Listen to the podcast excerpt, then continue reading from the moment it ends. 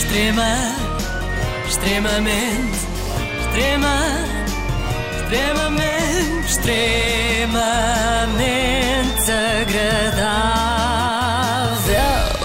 Muito tempo que Rodrigo Guedes de Carvalho não aparecia aqui no nosso programa, mais precisamente É desde 30 de março, que eu fui ver, não é? E estava a sentir essa ausência. E, e é uma grande injustiça, não é? Tendo em conta É. o trabalho que o Rodrigo continua a fazer dia após dia. Por isso, eh, cá está ele hoje, brilhando na entrevista que fez à Ministra da Saúde este fim de semana. Marta Temido talvez pensasse ingenuamente que ia só responder a umas perguntas sobre a pandemia. Mal sabia ela que era uma emboscada preparada por Rodrigo para lhe dar uma descasca. Só lhe faltou dizer aquele seu típico. Tenham noção. Pois, pouco faltou, na verdade.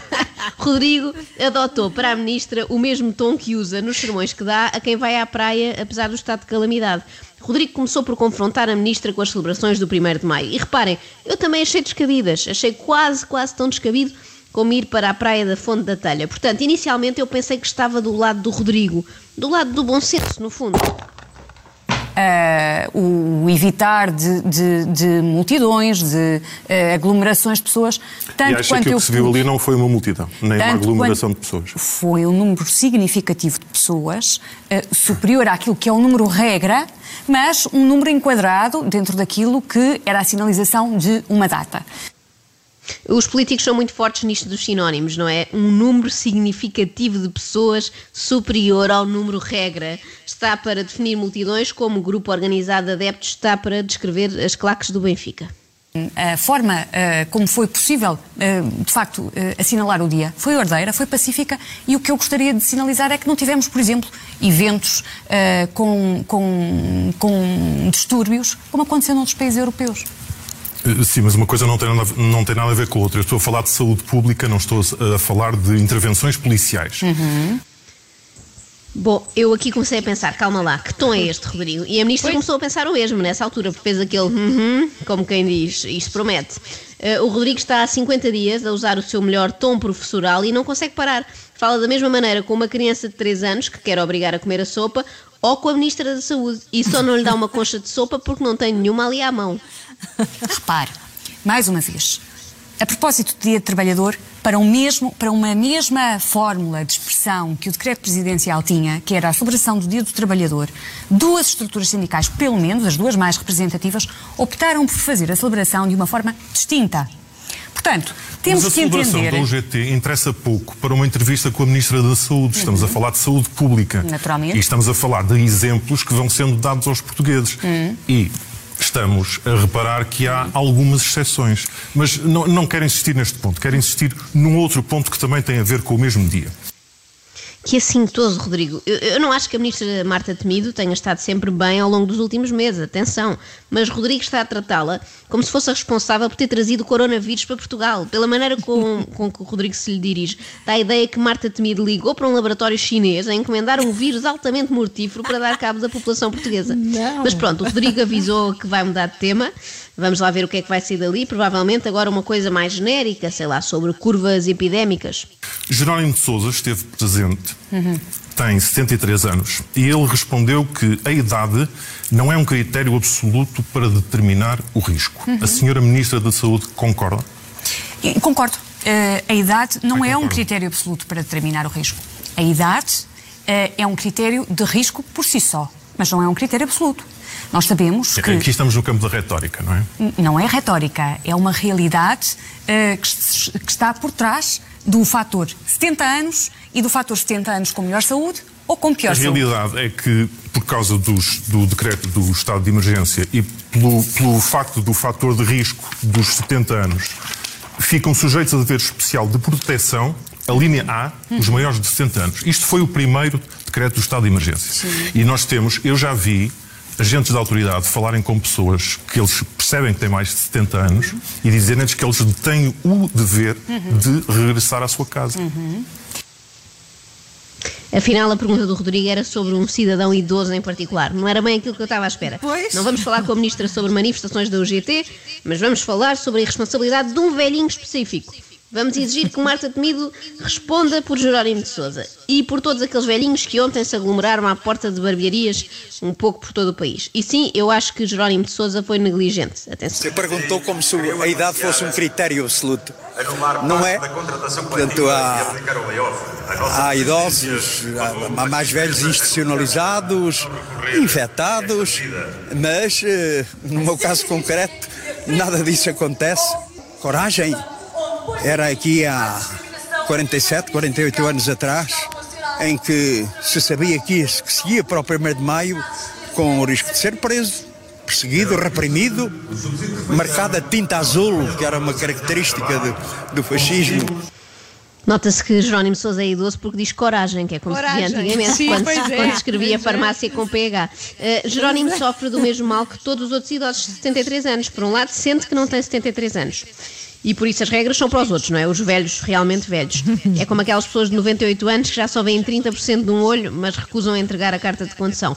Por outro lado, como já passou por coisas piores, acha que isto da Covid-19 Sim. não é nada. Não o não é nada. atinge. A opção atinge. do nosso Estado foi sempre de sugerir às pessoas que elas tinham um dever especial eh, de se salvaguardarem, mas não eh, de as impedir de saírem à rua. Parece-me, aliás, que isso seria por si só eh, desproporcional. Eh, e, eventualmente, até eh, ferido de, eh, outras, de outros problemas. Essa opção por si só. E que não Então- podemos confinar as pessoas só porque têm mais do que 60 Certo. anos Então podemos ficarem ter- reclusas ao Muito seu bem. domicílio. Então podemos ter agora os portugueses com mais de 60 anos a darem a mesma resposta, que será aceita pelas autoridades e compreendida pela Ministra da Saúde. Eh, Para no terminar contexto- este, este, este assunto. No contexto atual, sabemos todos que o dever que impende sobre todos os portugueses é um dever eh, cívico Não foi isso de recolhimento. É um dever cívico de recolhimento. Mas esta é a resposta. Pronto, Mas muito esta é a resposta. Então avancemos. Pronto, Pronto, tudo bem, diz o então Rodrigo já ligeiramente amoado, sim, enquanto amor, encolhe os ombros. Vamos então agora sim para outro assunto. Não é uma emergência totalitária, é uma emergência sanitária. E, portanto, as regras serão sempre utilizadas com a proporcionalidade adequada à proteção sanitária. Mas não mais do que isso. Muito bem. Eh, campos de futebol, estádios que são também terrenos abertos. Ah, que susto! Na sequência da conversa da emergência totalitária, eu pensei que o Rodrigo fosse perguntar e campos de concentração, Concentração. para esses velhotes que, que não horror! cumprem o confinamento. Vamos ter? Vamos ter ou não? Sério. Neste momento estamos na fase da máscara.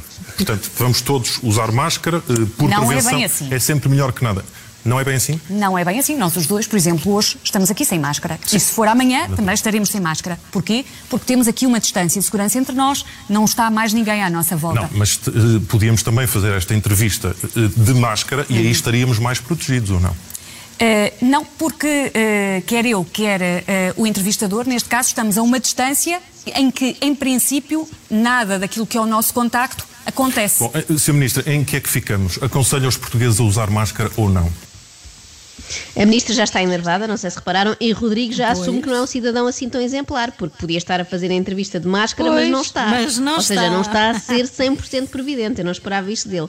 Se calhar era mesmo mais seguro terem máscara, porque eu temo que daqui a nada estejam a cuspir um ao outro. Primeiro era só o Rodrigo a ser agressivo, mas nesta fase a Marta Temido já se dirige a ele como o entrevistador, nem, nem se digna a dizer o nome. Eh, Hoje recebi muitas eh, mensagens e eu próprio tive essa experiência de estar numa superfície eh, comercial às compras e eles dizerem que não tinham ainda máscaras, nem sabem quando vão ter. Uhum. Não conheço a superfície comercial onde foi. Posso dizer, por exemplo, que há algumas farmácias onde eu passo entre o meu domicílio e o Ministério da Saúde a pé, têm na porta placas que dizem temos máscaras e gel. e sei que há várias, tirando- há várias superfícies comerciais Certo. que vão ter máscaras à E as farmácias, de uma forma ou de outra, sempre tiveram. Não conheço a superfície comercial onde foi, diz Marta Temido, como quem diz, Rodrigo, para de ser forreta e deixa de ir ao recheio e passa a ir ao continente, claro. Eu vi várias críticas ao jornalista, mas um mérito Guedes de Carvalho teve. Provou ao país que Marta Temido não é um robô, não é? É que Não, nas é, conferências é. da DGS às vezes parece, e aqui já deu para perceber que tem muitas emoções. O risco de transmissibilidade, vamos vê-lo, O risco de transmissibilidade está em 0,92, já esteve eh, para que as ligeiramente. pessoas percebam. O ar é exasperado, Para que as porque as pessoas, pessoas percebam. percebam. Não é por mim. Explique. Eu acho que exasperado é a mesma palavra que melhor descreve o estado do Rodrigo. E era bom que, eh, faça uma segunda eventual onda, nós levássemos o menor número possível de doentes. Mas qual é a percentagem? Não há uma percentagem, não há um número mágico. Repare, uh, tem-se dito Diga, que não diga que não 0,7 haverá uma percentagem. Num dia, umas 24 horas, que a Sra. Ministra olha e diz assim: Oi, 5%, 6%, o que é isto? É, isso é assustador. Pois. Não, isso Então- é assustador. então, pelos vistos, isso é há uma assustador. Isso é assustador. Eu acho que até foi meio no exemplo, o Rodrigo podia ter perguntado. Então, se a senhora ministra acorda um dia e há 100% de infectados em Portugal. Eu acho que aí a única coisa que consolava a ministra era saber que o Rodrigo também tinha apanhado e tinha de ficar isolado em casa, isolado e calado.